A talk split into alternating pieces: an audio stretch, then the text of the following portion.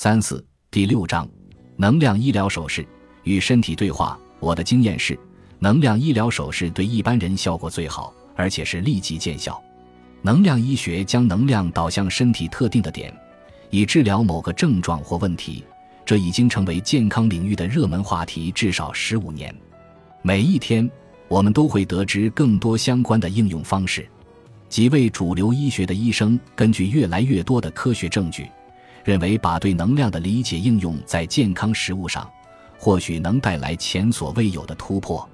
经典著作《能量医疗》的作者唐纳伊顿记录了治愈数千种痼疾的方法，而且是医学束手无策的病症。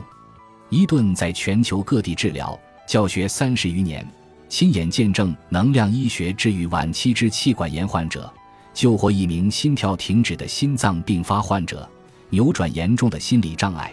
以及产生其他成千上万同样戏剧化的结果。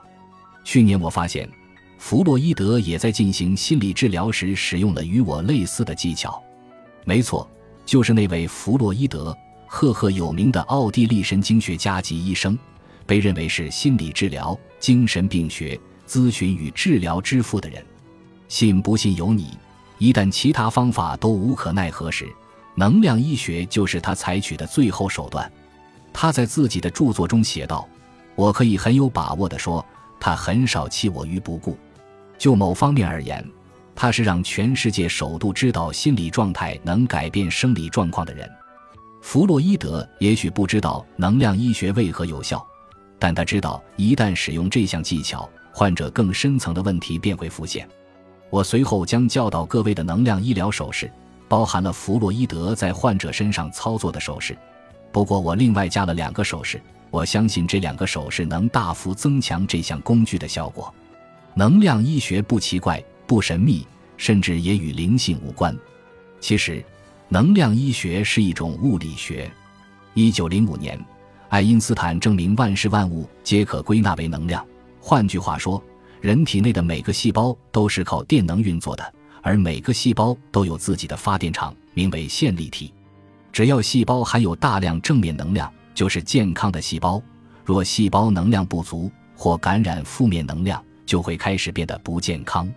细胞的能量状态可借由计算机断层扫描、磁共振成像以及其他类似的检验方法测量。能量医学只是试着将正面健康的能量注入缺少此能量的细胞内，就是这样而已。初期的能量医学其实比西方医学更早出现，在爱因斯坦的发现之后，诺贝尔奖得主编预言有一天我们会想出将这些原理有效应用在健康领域的方法，也预测能量将改变医学与健康领域的风貌。前一章提过，这种情况此刻正在发生。重点是，整体而言，能量医学不是什么新概念。只是随着我们越来越了解能量为何是每一种问题的根源，最近医学才终于能够记录能量的影响有多大，能量的治疗效果为什么这么好，以及能量为何可以让人达成之前无法做到的事。